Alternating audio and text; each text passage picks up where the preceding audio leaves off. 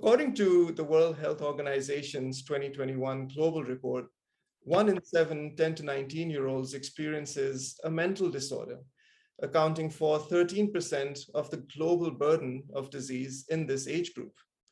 Now, it's true that in many societies, mental disorders, related to marginalization and impoverishment, domestic violence and abuse, overwork and stress are of growing concern, and in particular for women's health. People with mental disorders experience disproportionately higher rates of disability and mortality. For example, persons with major depression and schizophrenia have a 40 to 60% greater chance of dying prematurely than the general population, owing to physical health problems that are often left unattended. Now, that can include things such as cancers, cardiovascular diseases, diabetes, HIV infections, and unfortunately as well, suicide. It's to be said that suicide is the second most common cause of death among young people worldwide, and the fourth leading cause of death amongst 15 to 19-year-olds. Now, the 66th World Health Assembly, which consisted of ministers of health from 194 member states, adopted the World Health Organization's Comprehensive Mental Health Action Plan. At the time, it was slated for 2013 to 2020. This was back in 2013.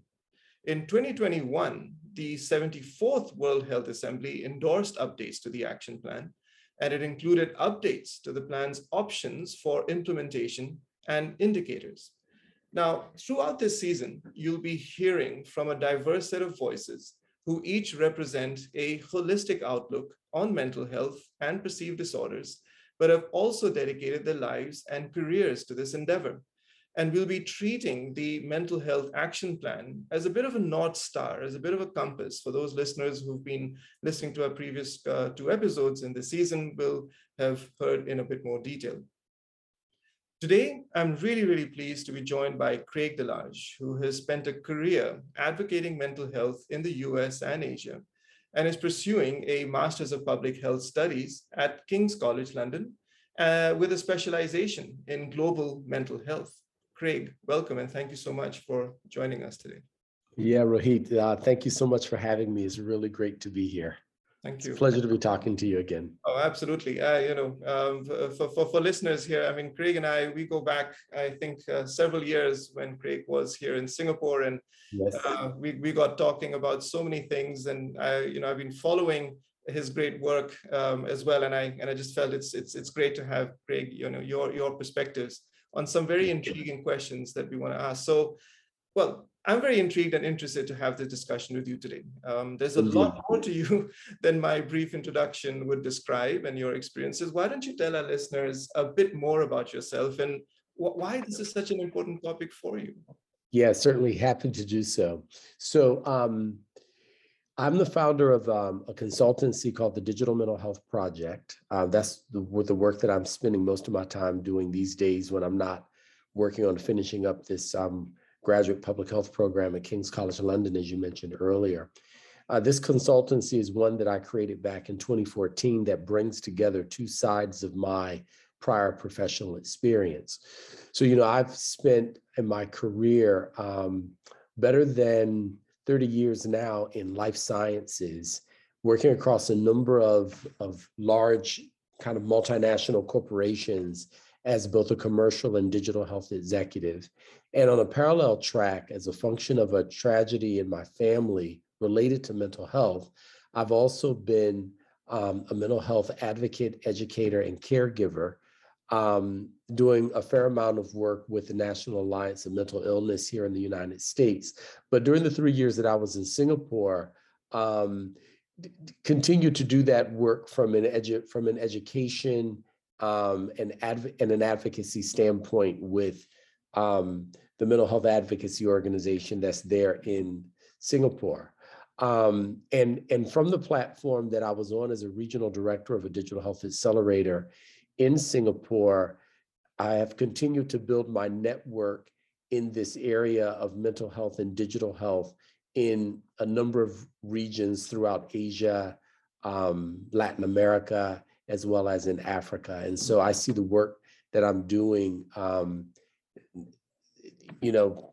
centered in the US because this is where I'm back living, but really developing a global practice and being an educator, a researcher, and a connector to really help bring about the effect of a better and more responsible adoption of digital technology in the mental and behavioral health areas, and working largely with founders, investors, and implementers, not just here in the US, but globally, where this work really brings together my occupational background as a digital health strategist and my vocational background as a mental health educator and advocate.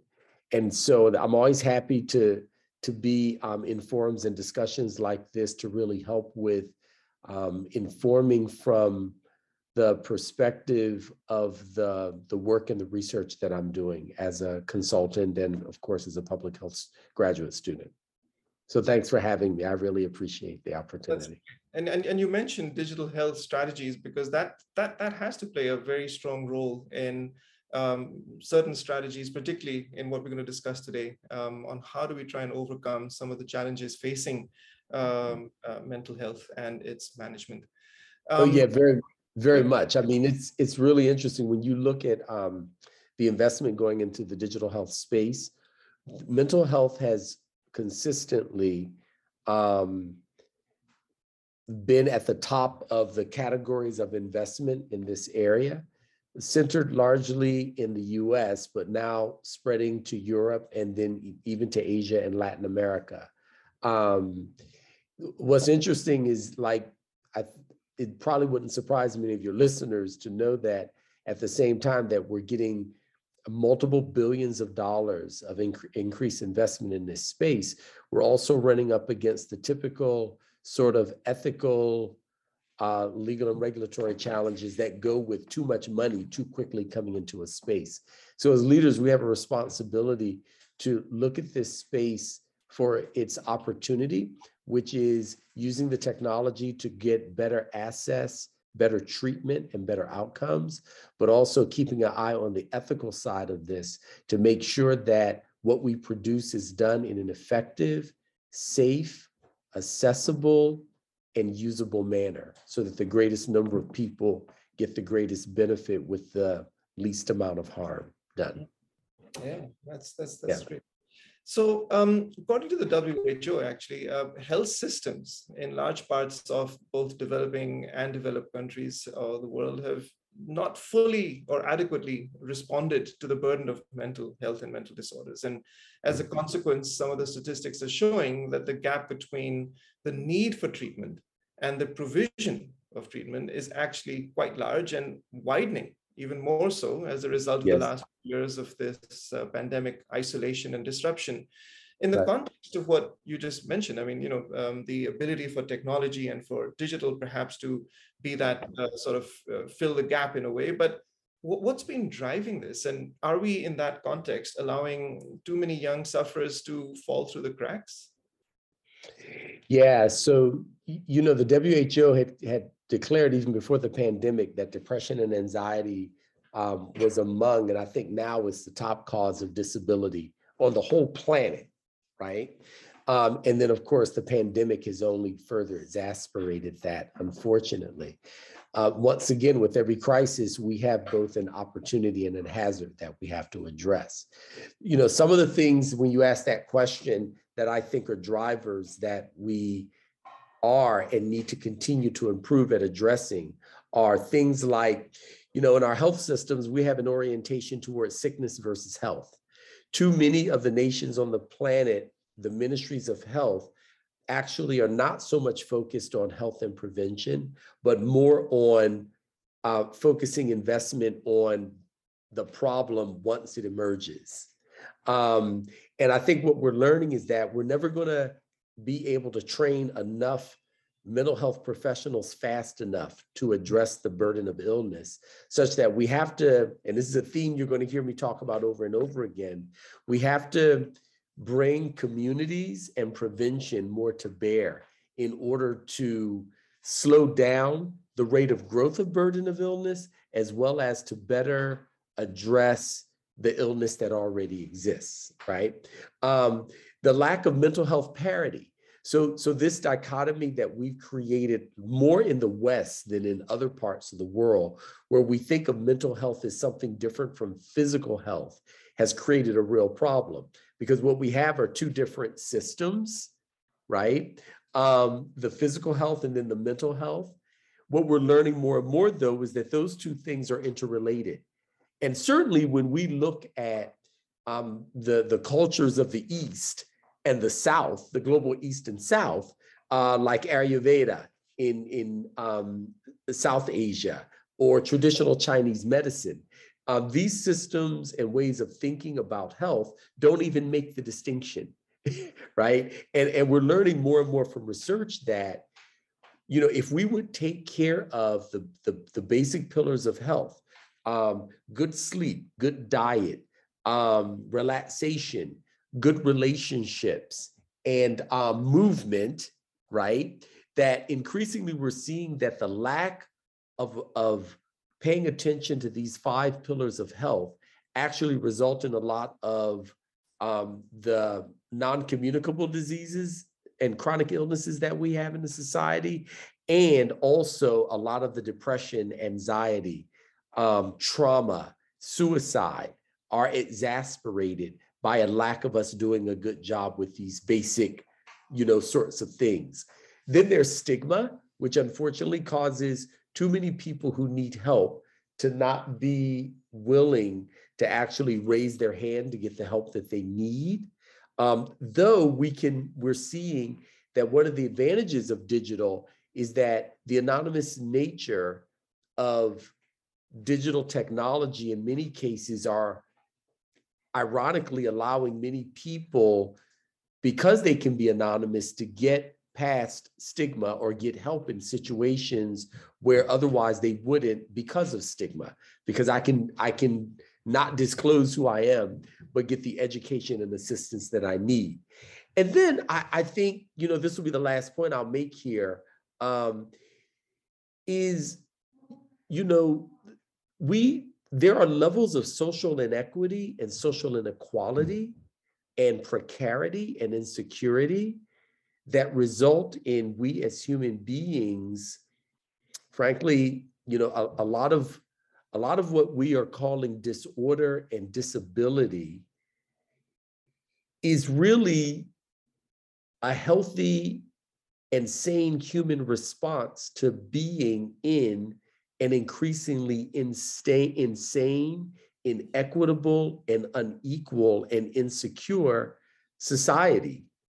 And so there's this writer, Zsa Zsa, who is one of the founders of what some people call the anti-psychiatry movement. And one of his most famous statements is something to the effect, and I paraphrase here, that depression and anxiety is a sane response to an insane system. And I think that in our individualism, at some point we have to ask two questions. What can individuals do to keep themselves healthy, both physically and mentally? But we have to also ask the question, what do we need to be doing in terms of systemic changes in the structure of our society that actually helps us to be sane and healthy? But this idea that, you know, individuals need to take responsibility for themselves, and take medication, go to therapy, and if they can't, you know, somehow stay healthy, shame on them, without looking at the larger society and structures that exist around them. This is a fool's errand that we're on when it comes to that. Wow. Yeah. You know, I mean, you've hit the nail on, well, you've hit many nails on the head on this one, because if you look at the way clinicians look at, let's say, solving the problem, it's always on the therapeutic side, and therefore specialists must treat a problem. But as you're outlining, it's the sane reaction to what's now becoming an insane environment, and to look from that perspective adds so much of complexion to it because, well, let me put it this way. I mean, another statistic which comes out from WHO is that it looks at it from the lens of how many specialized health workers are there dealing with mental health in, let's say, in the LICs, lower income countries and middle income countries, and it's said to be grossly insufficient. So, for example, half the world's population lives in countries where there's one psychiatrist for every 200,000 people or more. Right. Other mental health providers who are trained in the use of psychosocial interventions, even more scarce. So a similarly higher proportion of, this means that there's no policy or a plan, there's not real legislation on mental health. And sadly enough, something like 36% of people living in LICs are covered by any mental health plan or legislation. That's right. That's right. And so here's something that we have to consider.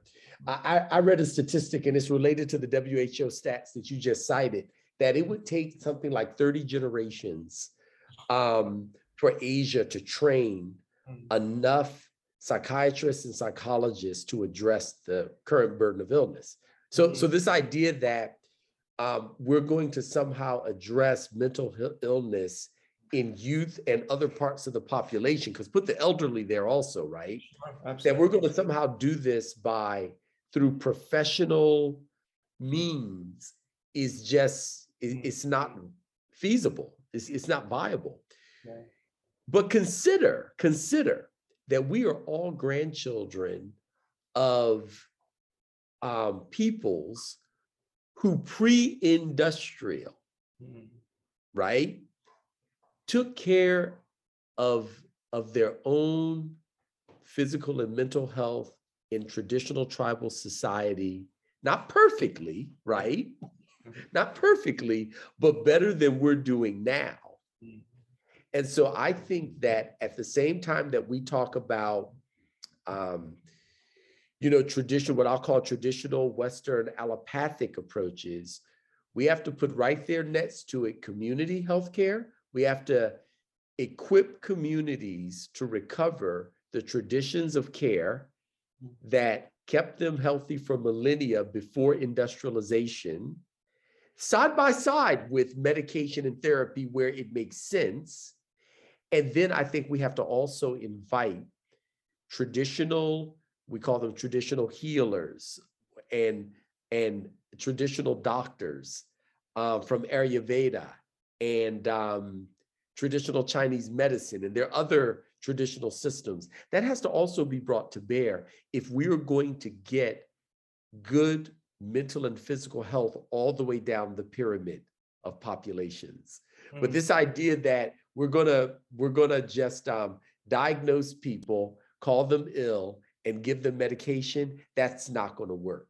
Even if we could produce enough medication and therapists, people are not going to accept that, because still the vast majority of the world's population is not in a Western allopathic mindset, right? They're actually in a traditional homeopathic, naturopathic, traditional medicine mindset. Yeah. And so we've got to, that's what community healthcare is really about, as distinct from kind of, I guess, what I would call the traditional, not traditional, but the modern, kind of profit industrialized healthcare, that we, are, I think those of us that are Western educated are accustomed to talking about and thinking about. Yeah.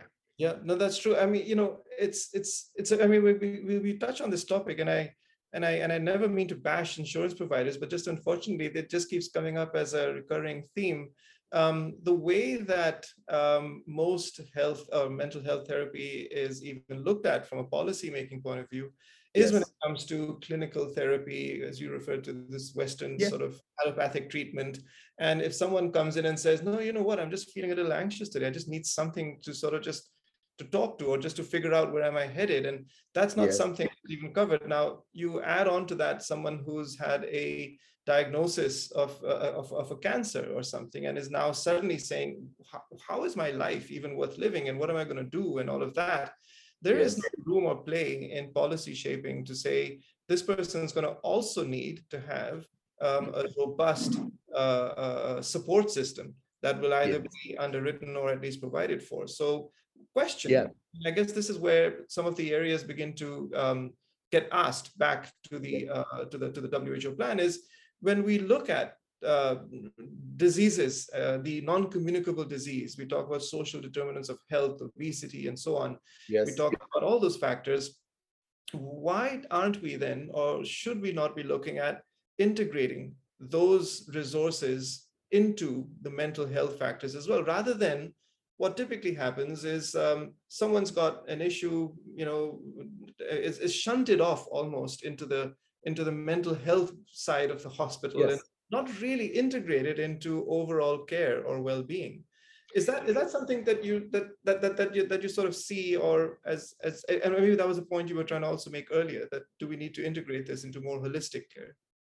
Yeah, and so you know you're seeing the passing of more and more laws in different countries around the globe that come under the heading of what we call mental health parity, which requires that mental health be treated at the same level of rigor and access as physical health.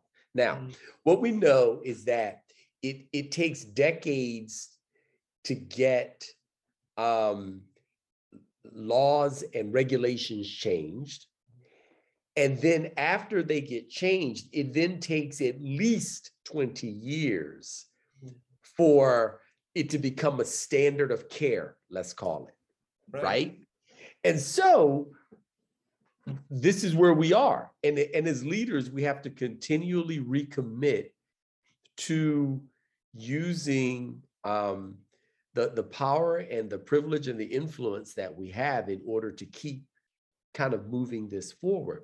There's not a lack of recognition that there should be mental health parity. There is a lack of habit, a lack of education. We've got a whole generation of doctors that have to be retrained. There's a lack of incentive, because when you have a sick care system, the goal is about reducing cost and avoiding the sickest, right? That's unfortunately how too much of the sick care system and the sick care financing system is incentivized, which means that as societies, we have yet to reach a crisis tipping point where we have internalized the rationale for physical, social, and economic, and let me emphasize economic health, because I think we would be fooling ourselves if we didn't acknowledge that in our current paradigm for investment, unless we can prove economic benefit, it's going to be very challenging to get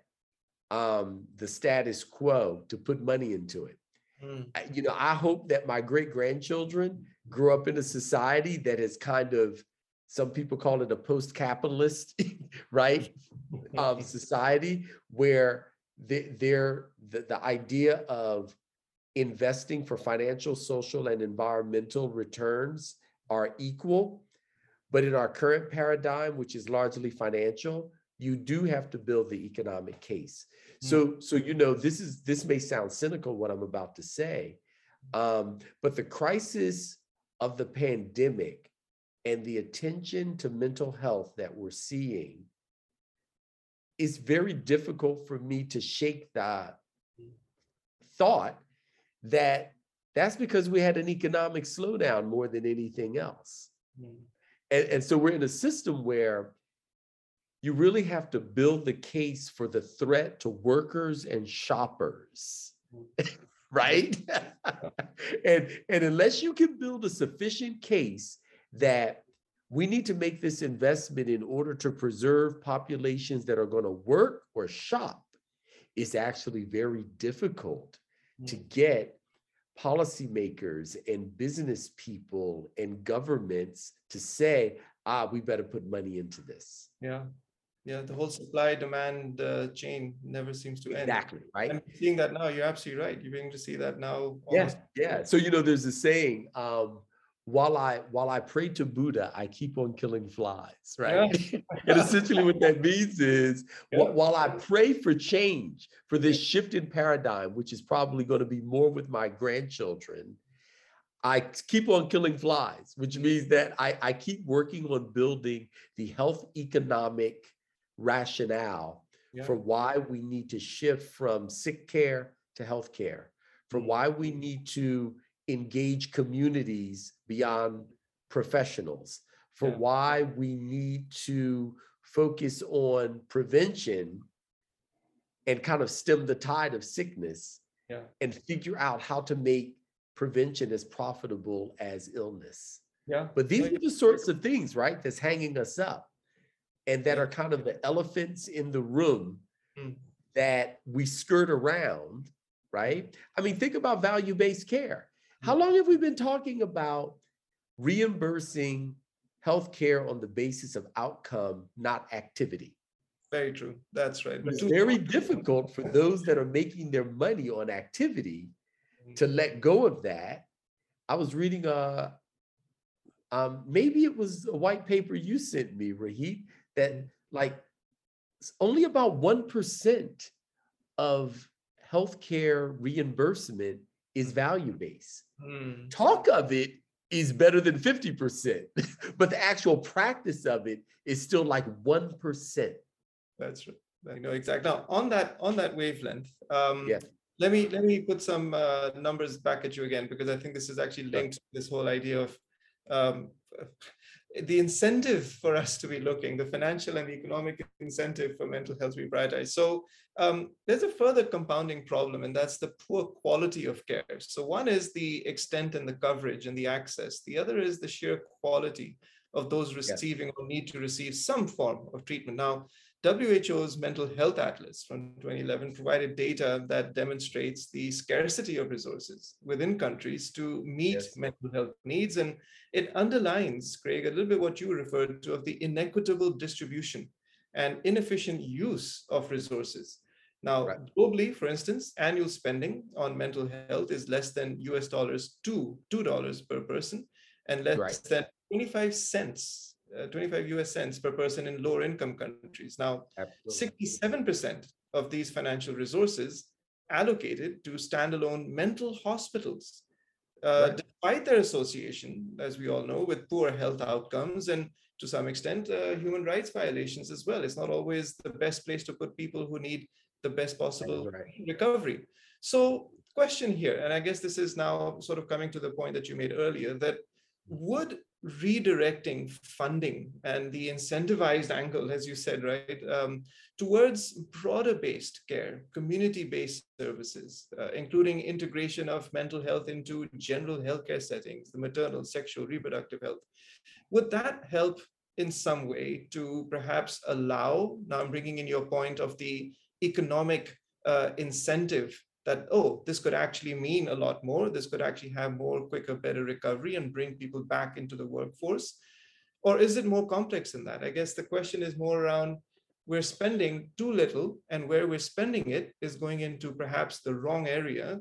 And is there the need for us to broaden that a bit? So the answer is yes and yes. But let me now get into more detail, right? So certainly, and again, this is a part of the mental health parity philosophy, mental health needs to be a part of primary care.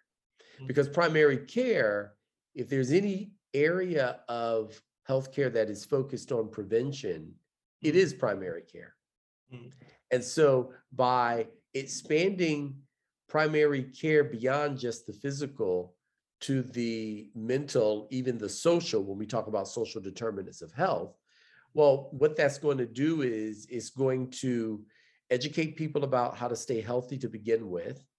It's going to catch emergent illness sooner so that it can be addressed sooner and then brought back to wellness before it gets worse. And it's going to, for those that do get ill, because ultimately you know, the marks of existence are aging, sickness, and death, right? So ultimately, we can't entirely avoid it, but it's about minimizing it and making sure that those who are ill get the right combination of community, therapy, medication, and those other 5 pillars, right, of diet, sleep, so forth, so on, so that we reduce, as the WHO would say, the number of disability, the Dalles and Callies, right? They talk about disability adjusted life years. There you go, right? So we improve the quality and the quantity of health that exists in the years of life that are lived on the planet.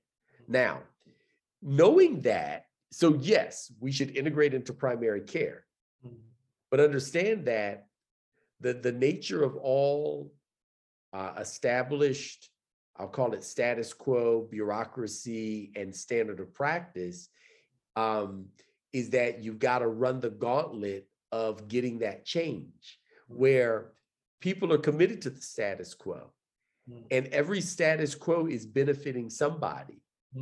And so you have to get those who are benefiting to be willing to allow a shift away from their current benefit. You have to show them why it's beneficial to change, right? The other thing is you've got to re-educate, right? So I remember when I was in business school, I had a professor who said, this would sound rather crass, although let me say it more gently. My professor said, change happens one funeral at a time. It's probably more polite to say change happens one retirement at a time, right? And so, you know, this is not just, you know, as you know, having worked in corporations on change projects, this is the nature of all human change. It's just that you're still dealing with human beings in healthcare. And so once again, the call of leadership is to orchestrate the change, and to see it and work it as the marathon that it is. It's not going to happen overnight. But the thing that I like to think about at least once a week, whenever I feel despair about the lack of quality, access, and cost effectiveness in healthcare, right? I think about the fact that my grandparents, my great-grandparents had a vision that I'm living today. Oh, yeah. Absolutely. They started working on all kinds of reforms, right?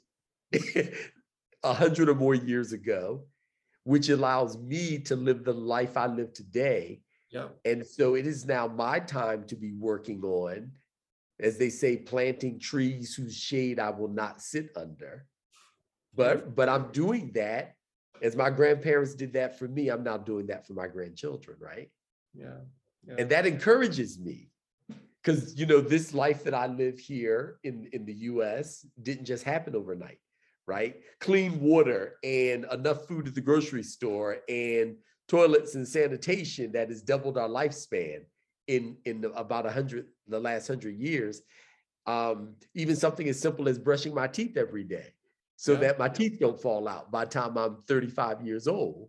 That didn't just happen overnight. There were people, our ancestors had vision around this. And so it's now time for us to enact around vision for our children. Craig, your analogies and your quotes are the reason why I've always loved speaking with you. You bring I'm glad. Such a nuance. Now, there's something that WHO has tried to approach from what they refer to as action criteria that says, right, we've outlined the framework, we've sort of looked at different perspectives here. Now, here are some 4 or 5 action criteria, and they see them as mitigating strategies. And we've touched upon this for our listeners in our first couple of episodes as well. And we've sort of tried to focus on a few of those. Now, they're not fully integrated into many healthcare policy making. That's a fact. And I thought if I'd bounce off a couple with you, you'd have a perspective. We could sort of just read them out and sort of just have our listeners understand them for what they are. So the one that I've picked up, the first one is, it says explicitly include mental health within general and priority health policies, plans, and research agendas.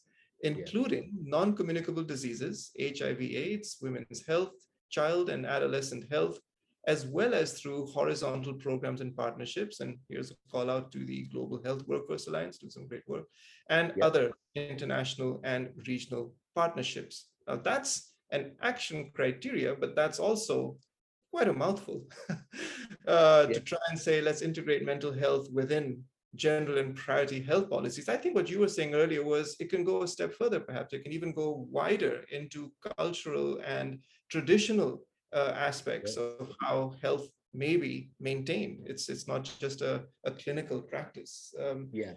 Any thoughts to that?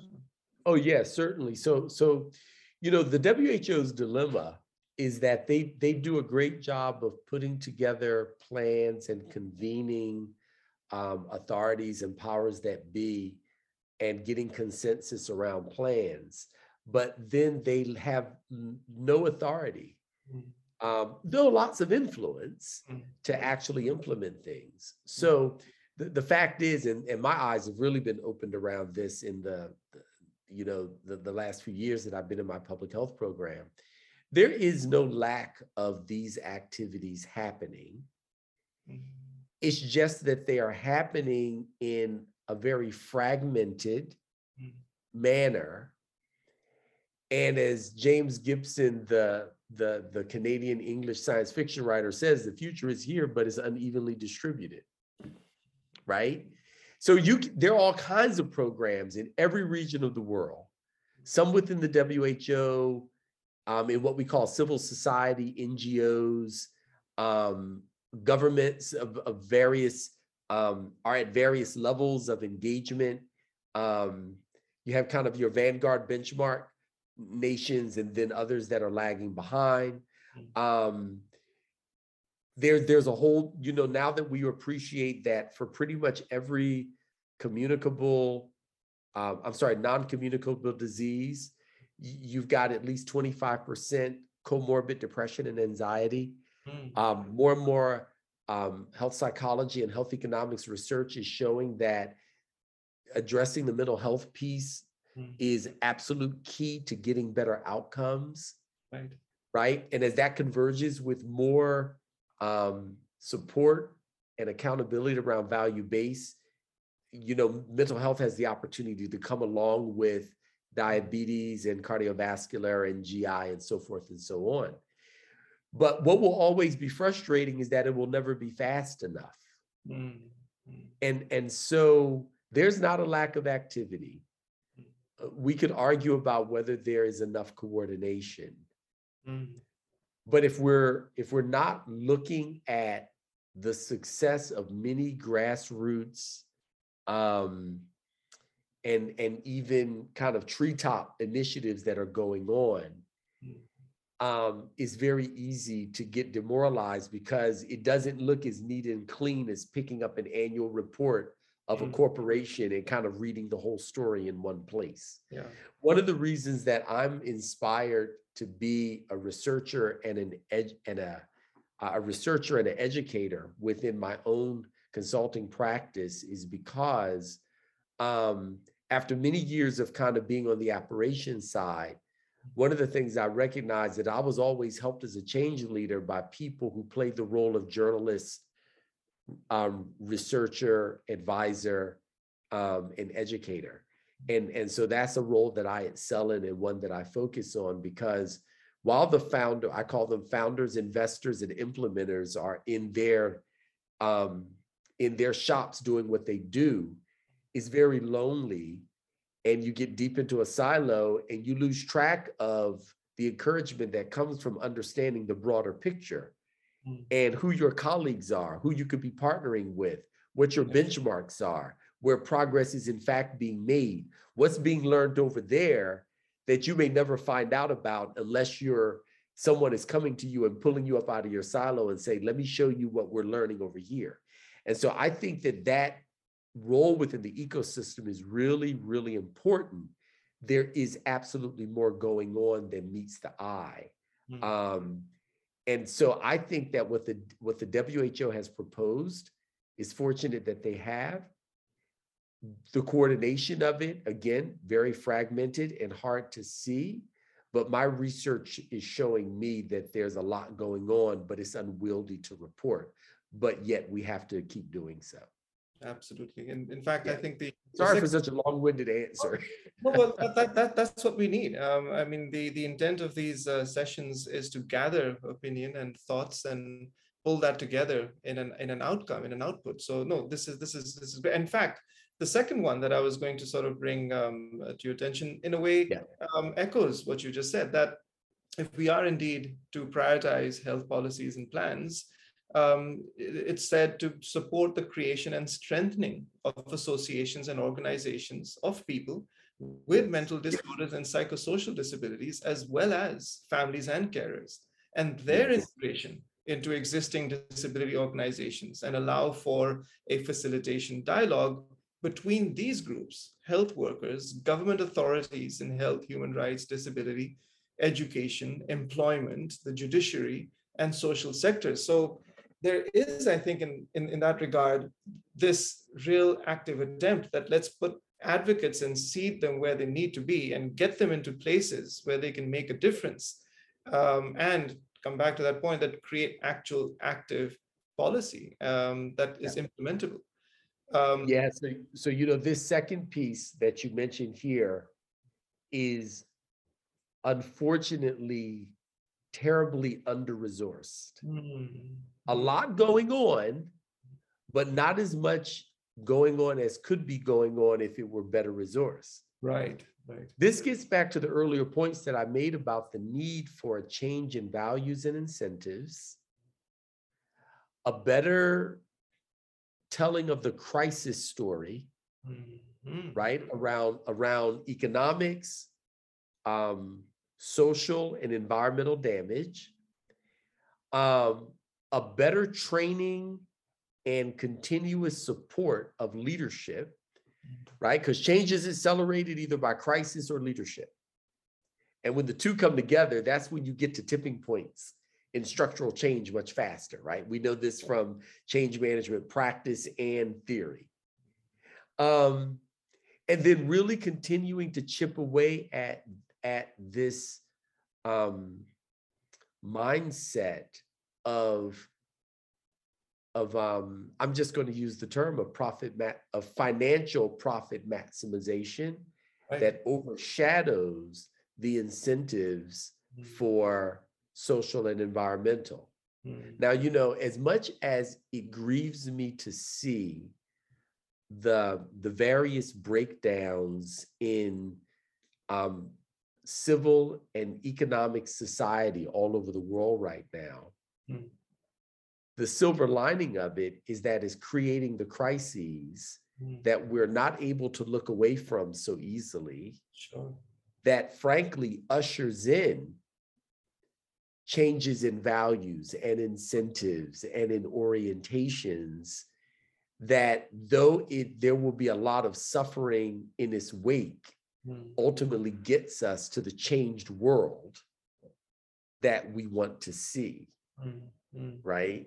So may we be courageous and encouraged as leaders in kind of finding our role and our place in getting this change and sticking with it. Robert Greenleaf, in his, who's one of the founders of the modern concept of servant leadership, in his book, he talks about the importance of strength as a characteristic. And the definition that he uses of strength is the capacity to work on a complex and difficult problem for a long and sustained period of time until you get the result that you want to get, right? That's right. And so we're talking about decades now, not years, right? And so may all of us as leaders find our place and our role within this change that we want to see and stick with it. And for those like you and myself, Rohit, who are mid-career, may we find our role as as trainers and mentors that now help the generation coming up behind us to understand earlier what the bigger picture is, to understand better the skills that they need to be developing and the strengths that they have to, and the competencies they have to offer to this struggle and this movement, right? So, yeah. Yeah, well, I mean, I think our listeners will now soon realize that this is why this area or the paradigms of mental health is so complex is a weak word. It's multifaceted, right? And I think the idea that we are on a journey and not just reaching a destination. I think we're hearing some great words from you, Craig, on that. Yeah, yeah. You know, the Brits, I did my graduate business work in the UK at the University of Westminster. And one of my professors called us, these are wicked problems. Wicked problems, there you go. Wicked, that's it, right. Students, policy students listening, right? The wicked, right. This is a wicked problem. So what do we need? We need all sorts of fish analysis and the what, why. Oh my goodness, so you're taking us back to policy school now. Oh, Craig. Now, as we come up to our hour, I love to ask you because I think there are, while we've talked about all the various different facets and all the issues and the challenges, on a note for those young people, for those who are experiencing perhaps either a set of, let's say, would like to hear what you would have to say to them, and in your words, what's your parting message, really? Yeah, so a few things. So one, recommit and recommit and recommit and recommit to the 5 pillars of health. Eat well, move, develop good relationship skills, and use that to cultivate relationships one-on-one and develop a community for yourself of support. Sleep well and relax, right? That's the foundation. Without that foundation, you can't take enough drugs and get enough doctor's appointments to help you. And we're learning this more and more all the time. The other thing is family, community support, and resilience, that we have become toxically individualistic in our modern times. But how we have made it as a species has been through community, right? And again, there are not going to be enough doctors. No one's coming to help us on that one. I shouldn't say no one. There will not ever be enough help from the formal professional medical realm for most of us, right? So we have to recover practices of community support and resilience, right? The next thing, and of course, I maybe I should have said more about this along the way, we need to develop better digital health literacy. Right. All of us are walking around with these smartphones, and we've got really good at using them to be communicators, shoppers, and workers, right? But those our digital devices are just as capable of educating us, giving us practice and training, and helping us to measure our behaviors in a way, and helping us to develop community. Right? So like the 4 key roles that digital technology play in health are education, practice and training, cultivating community, and tracking and measuring behavior so that we get better and better, right? And so digital health literacy, digital mental health literacy, digital physical health literacy is about really understanding how to leverage our technology, not just to communicate, work, and shop, but to leverage it to help us improve our health, right? And who will be better at this than young people who already are digital natives, but just lack this particular digital skill set, Yeah. Right. And we could have some further discussions about this because I've been developing some training around this particular topic. This is a whole new episode. I mean, digital health literacy. It's interesting because I was on an episode yesterday where we talked about the lack of emotional literacy. And I think it's the two are sort of, they're similar, they're conjoined. They go together. It's a mesh. Yeah, and I think we need to be talking more about what it takes to be more digitally, emotionally literate, right? Outside the health literacy angles as well. Right. And I think that's a great point. I mean, we do need to. Yeah, but remember the technology always plays those four roles. Training, education, which is about facts, training, which is about practice, community, which is about having people who support you in your getting better, and measurement, which is about understanding where I am on the path and where I need to recommit or start, stop, or continue, as we used to say, right? Yeah. And then the final thing I would offer is reconnection to complementary and alternative forms of therapy, and particularly those that come out of your native culture, whatever your native culture happened to be, right? So for me, that would be Africa. For you, South Asia.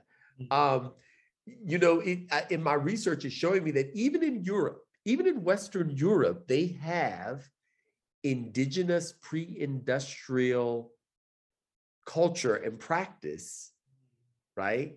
Celtic, Lapland, right? You know, up in Scandinavia and so forth and so on, right? That they even can reconnect with as a part of community health and these five pillars that we talked about earlier. And yes, there are an abundance of digital apps and modalities that can help with facilitating that. And so these are the big opportunities that we don't hear enough about. We hear so much about the problem. We need to create better parity of also talking about the solutions that are available to us and which are enabled through a better skillful use of, again, those five pillars, the digital technologies we have, the communities that we live within. So I hope that's helpful. Very, very much so. Thank you. Okay. Thank you so much. Very good. With that, listeners, thank you for tuning in. As always, we so appreciate the feedback we get. Keep those feedback emails and chats that you send over. Do let us know. And as always, we're glad to always have your thoughts on what the discussion today has happened as well. So do please write into us and tell us more about that. And we can always see how we help factor that into our next few sessions. Craig, thank you so much for your time, your wisdom, your approach, and as I said, nuance on a topic such as this, which is almost like trying to grasp water to many people, but at the same time, at least we can try and make some sense of that. You can find out more about us over at the voicesprojectasia.org. You can follow us on Spotify and our RSS channels. This particular season is not going to be, I think, the end all. It's going to actually probably be the very much beginning. So we look forward to that. Thank you all so much for listening in, and talk to you very soon. Thanks, Craig. All right. Thank you again, Rohit. A great pleasure. Be well now.